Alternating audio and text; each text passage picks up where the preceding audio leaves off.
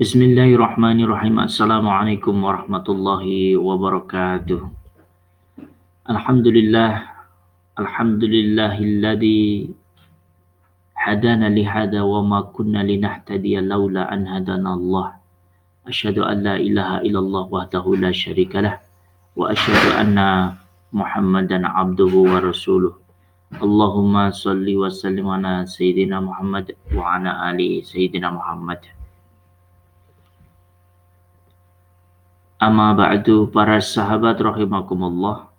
Puji syukur kita panjatkan kehadirat Allah Ta'ala atas nikmat-nikmatnya yang dikaruniakan kepada kita semua. Semoga salawat dan salam tersanjung kepada baginda Nabi Muhammad Sallallahu Alaihi Wasallam, keluarga Rasulullah dan para sahabat yang sunnah-sunnahnya kita ikuti dan syafaatnya kita nantikan.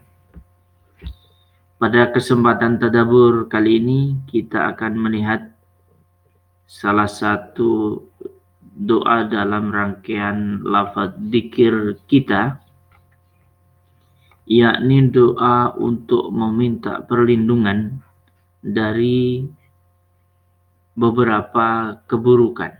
Pada doa ini Allahumma inni a'udhu bika minal kufri wal faqr Ya Allah aku memohon perlindungan kepadamu dari minal kufri dari kekufuran wal faqr dan kefakiran.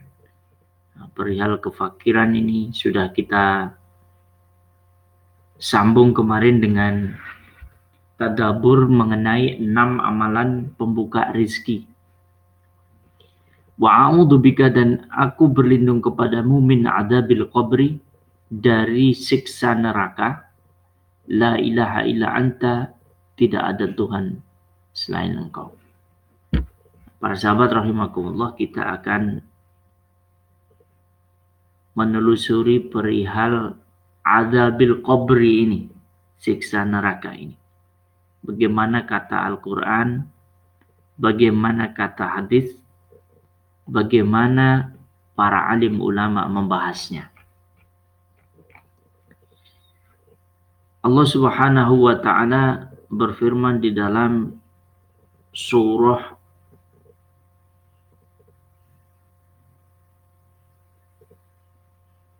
surah apa ini? Saya cek redaksinya ya, nampaknya ada redaksi tulisan yang belum tepat ini. Al-Mu'min.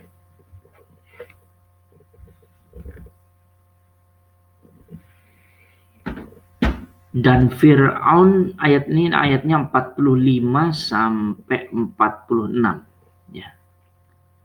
Ayat 45 sampai ayat 46.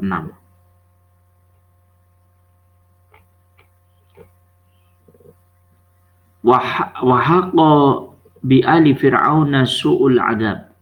Dan Fir'aun beserta kaumnya dikepung oleh azab yang amat buruk. An-naru yu'raduna 'alaiha ghuduwan wa 'ashiyan Wa yawma taqumu sa'atu udkhilu ala fir'auna asyadal azab.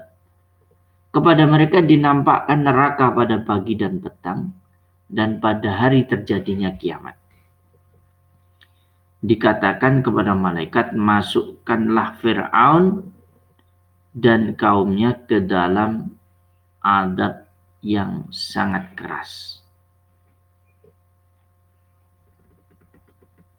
Saudaraku yang dirahmati Allah Ta'ala, ayat Al-Quran ini telah dibahas oleh para alim mengenai adab yang akan diberikan oleh Fir'aun dan bala tentaranya, kaumnya, yang tafsirnya adalah ini adalah mengenai adab kubur para ulama syafi'iyah berdalil dengan ayat ini tentang adanya adab kubur. Mereka mengatakan bahwa ayat ini menunjukkan bahwa siksa neraka yang dihadapkan kepada mereka pada pagi dan siang, artinya sepanjang waktu, bukanlah pada hari kiamat nanti. Karena pada kelanjutan ayat dikatakan, dan pada hari terjadinya kiamat.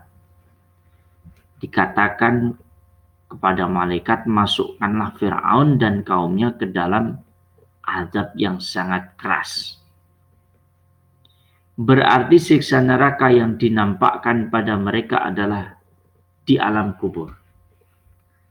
Tidak bisa juga kita katakan bahwa yang dimaksudkan adalah siksa di dunia, karena dalam ayat tadi dikatakan bahwa neraka dinampakkan pada mereka pagi dan siang. Sedangkan siksa ini tidak mungkin terjadi pada mereka ketika di dunia. Jadi yang tepat adalah dinampakkan neraka pagi dan siang di sini adalah setelah kematian Artinya bukan di dunia dan sebelum datangnya hari kiamat. Oleh karena itu, ayat tadi menunjukkan adanya siksa kubur bagi Fir'aun dan pengikutnya. Begitu pula siksa kubur ini akan diperoleh bagi yang lainnya sebagaimana mereka. Nah, demikian dinukil dari kitab Mafatihul Ghaib.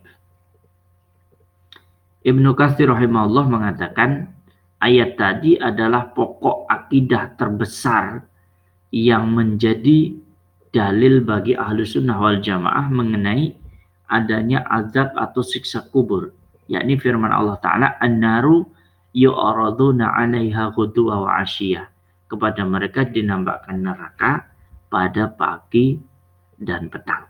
Ibnul Qayyim rahimahullah menafsirkan ayat di atas. Ini tafsirannya Ibnul Qayyim. Kepada mereka dinampakkan neraka pada pagi dan petang ini adalah siksaan di alam barzah atau alam kubur. Sedangkan ayat yang artinya dan pada hari terjadi terjadinya kiamat adalah ketika kiamat kubro atau kiamat besar.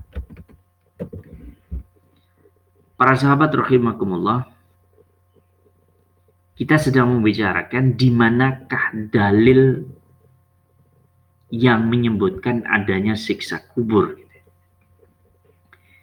Saya juga dengan penuh rasa hormat mengajak para sahabat di dalam kajian ini untuk uh, berpikir kritis ya. Jadi artinya untuk bisa membiasakan diri berpikiran terbuka ketika kita telah mendengar hal yang sudah sekian lama kita dengar, tetapi kita belum mendalami rujukannya, maka itu yang sedang kita lakukan untuk mencari rujukan-rujukannya.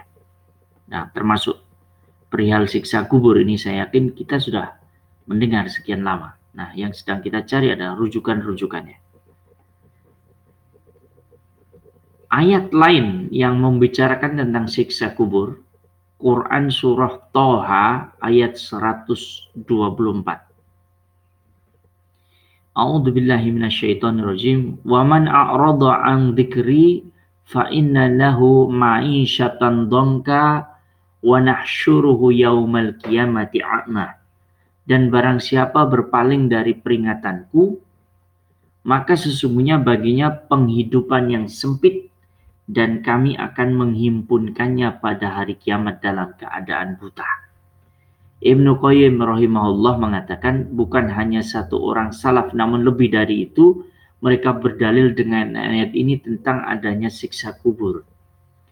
Begitu pula Ibnu Qayyim rahimahullah menyebutkan ayat lain yang menunjukkan adanya siksa kubur yakni surah Al-An'am 93 ayat 93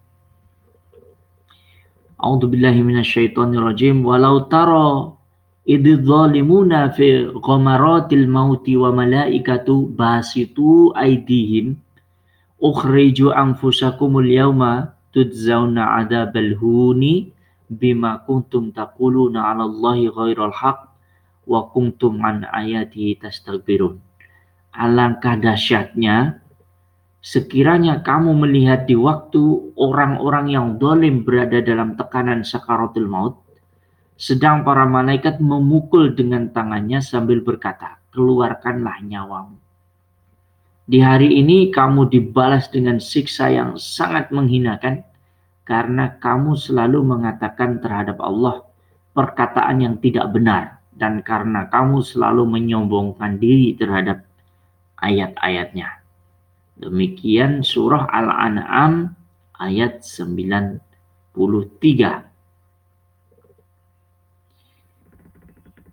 Ibnul Qayyim masih dalam kitab tafsirnya menyampaikan adapun perkataan malaikat yang artinya di hari ini kamu dibalas dengan siksa yang sangat menghinakan siksa yang sangat menghinakan tersebut adalah siksa di alam barzah atau alam kubur karena alam kubur adalah alam pertama setelah kematian begitu juga ayat yang lain yaitu surah Al-Anfal ayat 50 yang membicarakan tentang siksa kubur ini.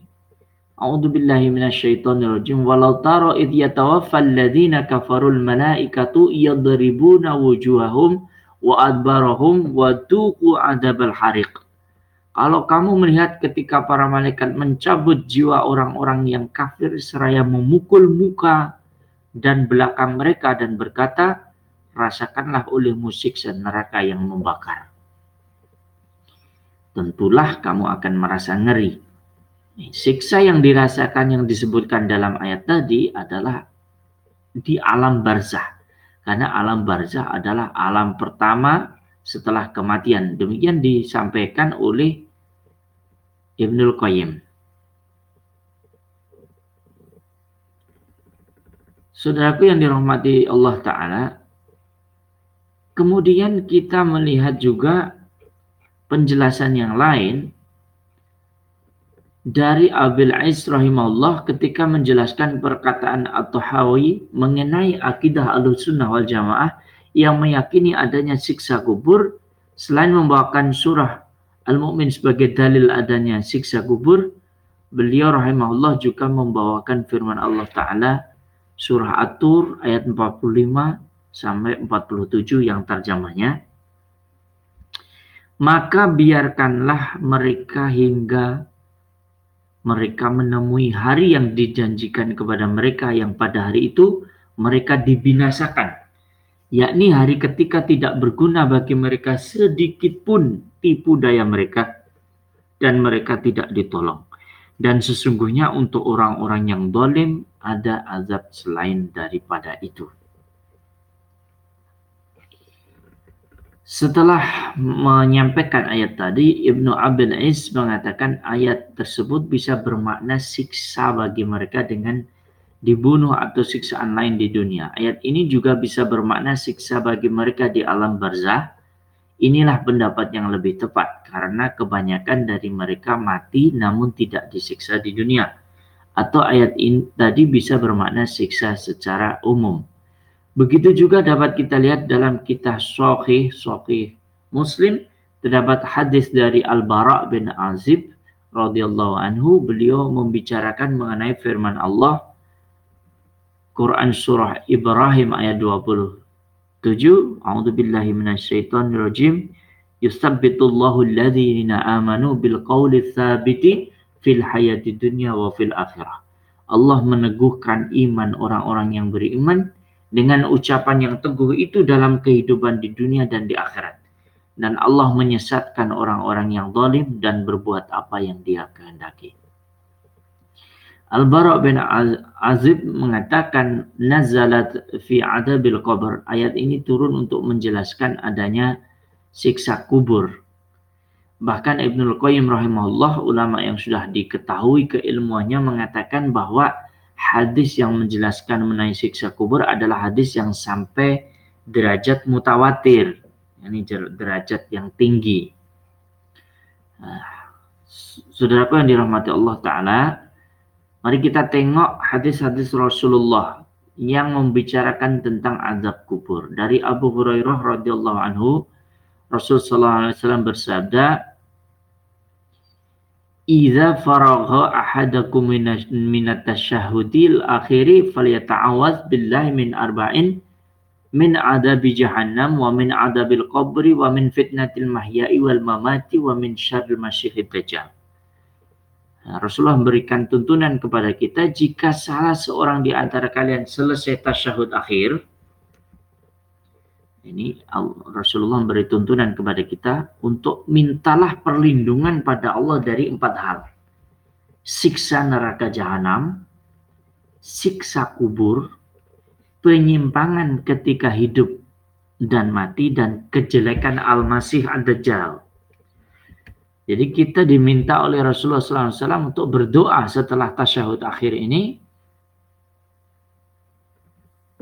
dengan doa Allahumma inni a'udzubika min adabil qabri wa azabin nari wa fitnatil mahya wal mamati wa syarril masihid dajjal. Ini doanya. Ada dalam hadis riwayat Muslim. Ya, Allah ya Allah aku meminta perlindungan kepadamu dari siksa kubur, siksa neraka, penyimpangan ketika hidup dan mati, dan kejelekan Al-Masih Ad-Dajjal. Sampai pada titik ini kita paham bahwa konsep siksa kubur itu dibicarakan di dalam ayat suci Al-Quran juga disebutkan secara jelas di dalam hadis-hadis Rasulullah. Bahkan terang dari hadis riwayat Muslim yang baru saya sebutkan tadi, Rasulullah mengajarkan kepada kita bahwa kita diminta untuk minta perlindungan kepada Allah Subhanahu wa taala dari siksa kubur. Dengan demikian telah terang dan jelaslah bahwa siksa kubur itu ada. Sekali lagi para sahabat saya mengajak untuk berpikiran terbuka mencari dasarnya. Kalau selama ini kita telah mendengar adanya siksa kubur, siksa kubur, baik, maka kita perlu mendalami di mana konsep siksa kubur itu ada. Ternyata kita temukan di dalam ayat-ayat suci Al-Quran, juga di dalam hadis Rasulullah Sallallahu Alaihi Wasallam. Kita tengok yang lainnya. nah, para sahabat sekalian, di dalam surah Ibrahim ayat 27 Allah Subhanahu wa taala berfirman, "A'udzu billahi minasyaitonir rajim." Yusabbitullahu alladhi na'amanu bil qaul bil qawli thabiti fil hayati dunya wa fil akhirati wa yudillullahu dhalimina wa yaf'alullahu ma yasha. Allah meneguhkan iman orang-orang yang beriman dengan ucapan yang teguh itu dalam kehidupan di dunia dan di akhirat dan Allah menyesatkan orang-orang yang dolim dan memperbuat apa yang dia kehendaki tafsiran ayat Allah meneguhkan orang-orang yang beriman dengan ucapan yang teguh ini dijelaskan dalam hadis Rasulullah SAW, hadis riwayat Bukhari. Anil Bari ibni Azibi anna Rasulullah sallallahu alaihi wasallam qala al muslimu idza su'ila fil qabri yashhadu an la ilaha illallah wa anna muhammadar rasulullah fadzalikal qaul yusabbitu Allahu alladhina amanu bil qawli tsabiti fil hayati dunya wa fil akhirah. Dari Al-Bara' bin Azib, Rasulullah SAW bersabda, jika seorang muslim ditanya di dalam kubur, ia akan berikrar bahwa tidak ada sembahan yang berhak disembah selain Allah dan Muhammad adalah utusan Allah. Maka itulah tafsir dari ayat Allah meneguhkan iman orang-orang yang beriman dan ucapan yang teguh itu dalam kehidupan di dunia dan di akhirat. Di dalam hadis riwayat Tirmidzi Rasulullah SAW bersabda fil qabri idza qila lahum rabbuka wa man wa ma dinuka wa man nabiyuka. Di dalam kubur akan ditanya siapa Robmu, apa agamamu dan siapa nabimu. Di dalam hadis yang lebih panjang Rasulullah SAW memberikan keterangan kepada kita apabila mayat atau salah seorang dari kalian sudah dikubur Ya, ini hadis uh, dari Abu Hurairah radhiyallahu anhu. Saya ulangi, apabila mayit atau salah seorang dari kalian sudah dikuburkan, ia akan didatangi dua malaikat hitam dan biru. Salah satunya mungkar dan yang lain nakir. Keduanya berkata, apa pendapatmu tentang orang ini?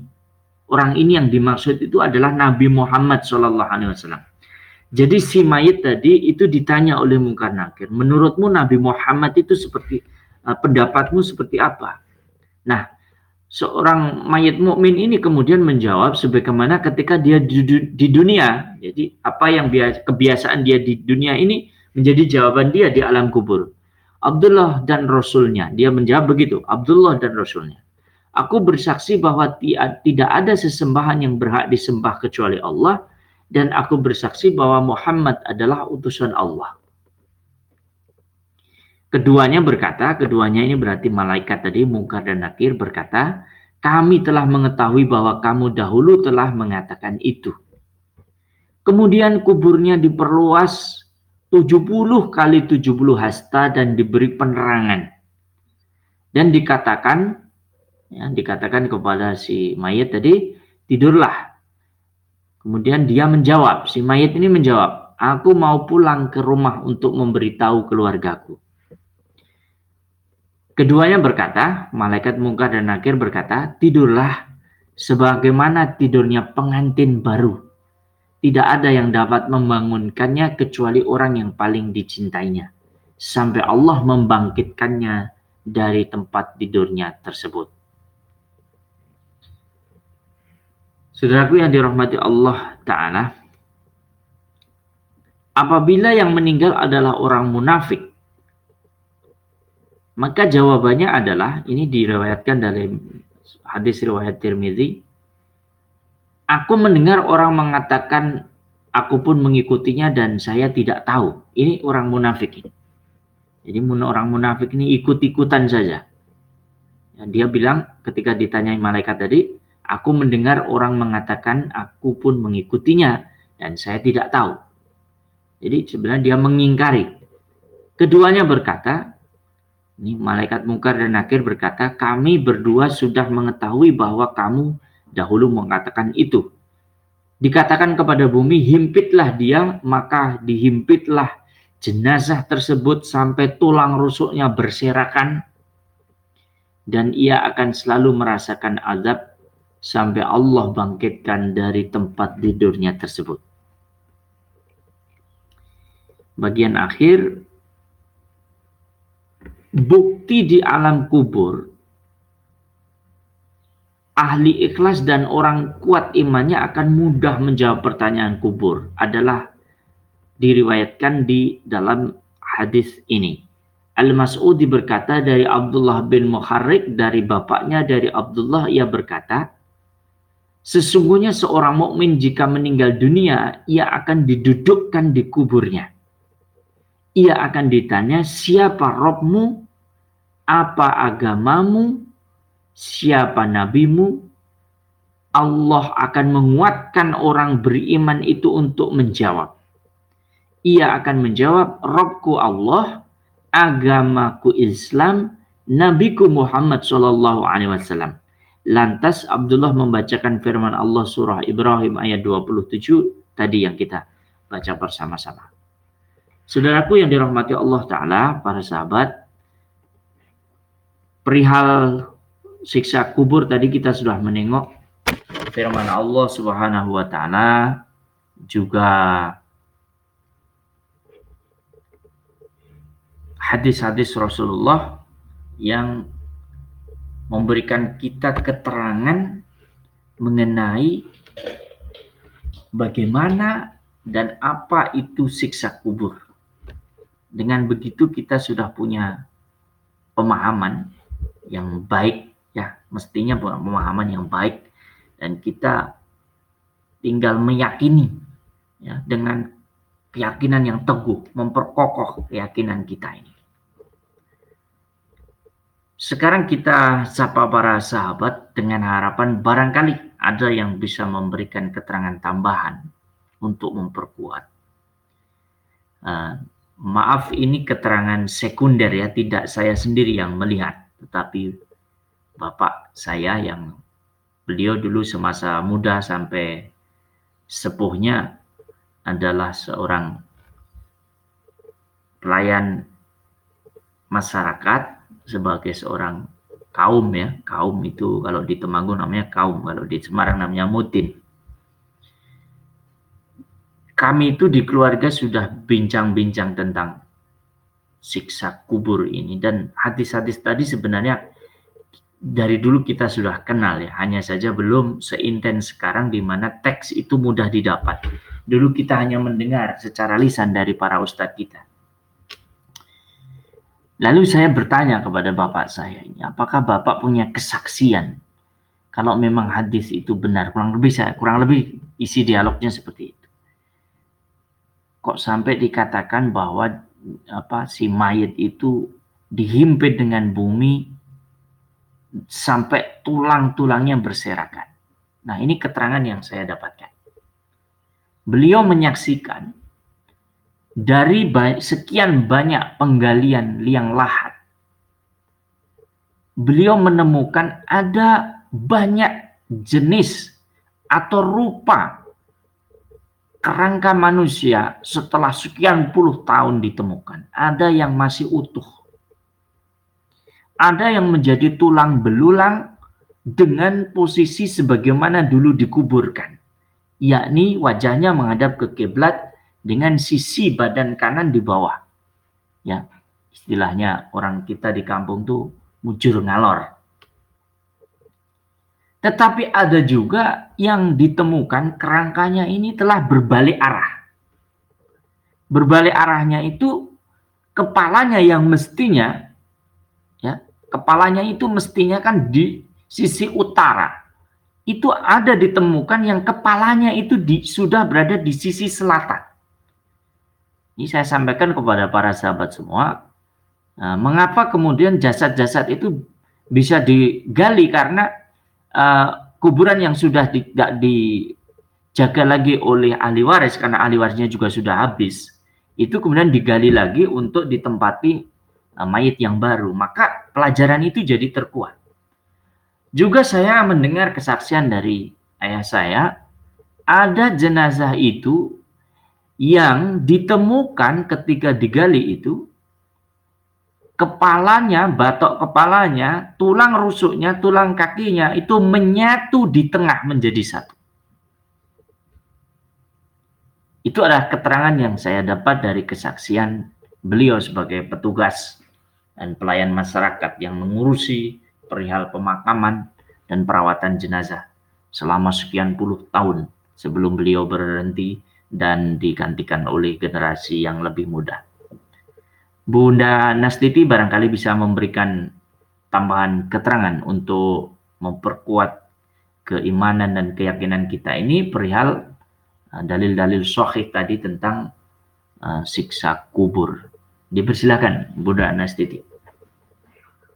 Terima kasih Kalau saya sendiri kan belum pernah ini ya maksudnya kalau uh, kuburan gitu jarang sekali melihat ya. Uh, beberapa kali saja itu jadi mungkin untuk saya sendiri ya pengalaman untuk kubur itu belum belum mungkin sepaham seperti Pak S itu Pak Haji S itu. Ya itu mungkin Ustaz mohon saya pengetahuan saya mungkin sangat terbatas itu masalah siksa kubur itu. Cuma kalau saya dulu pernah apa ikut kajian itu ini ada 10 orang ini ya yang begitu disiksa antaranya mungkin orang yang memakan riba, orang yang uh, dia berzina. Jadi termasuk juga misalnya waktu masih muda pacaran itu juga termasuk yang di ini ya istilahnya ada juga siksa kubur seperti itu. Terus uh, orang yang tidak menepati janji itu juga di antaranya ini apa tidak membayar hutang itu tuh juga dikubur ada siksanya itu di antaranya itu. Tapi saya tidak hafal dengan 10 kriteria itu itu itu Ustadz Rohani. Terima kasih. Tenun Mbak Nastiti. Barangkali ada sahabat lain yang berkenan menambahkan atau uh, memberikan kesaksian jika ada kesaksian uh, tentang siksa kubur ini. Dipersilahkan.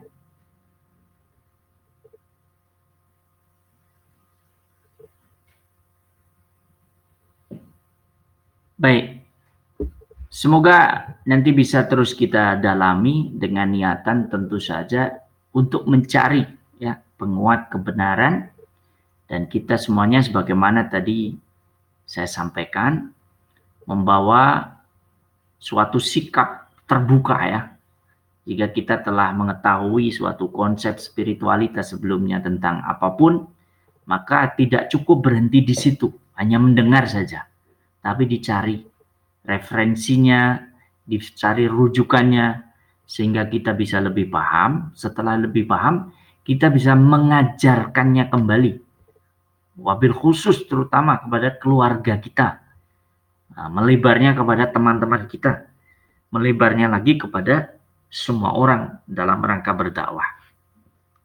Demikian para sahabat, terima kasih yang telah berkenan untuk hadir secara online. Ada Bunda Siti, ada Pak Haji Ari PW, Bu Unun, Bu Bunda Ud, ada Bunda Yusnita, ada Bu Bunda Kasana, ada Bu Yuni, dan mungkin sahabat-sahabat lain yang nanti bisa mendengarkan rekaman ini yang akan kita posting di Telegram grup Yakwa. Semoga selalu dalam kesehatan dan berkah Allah Terima kasih. Wassalamualaikum warahmatullahi wabarakatuh.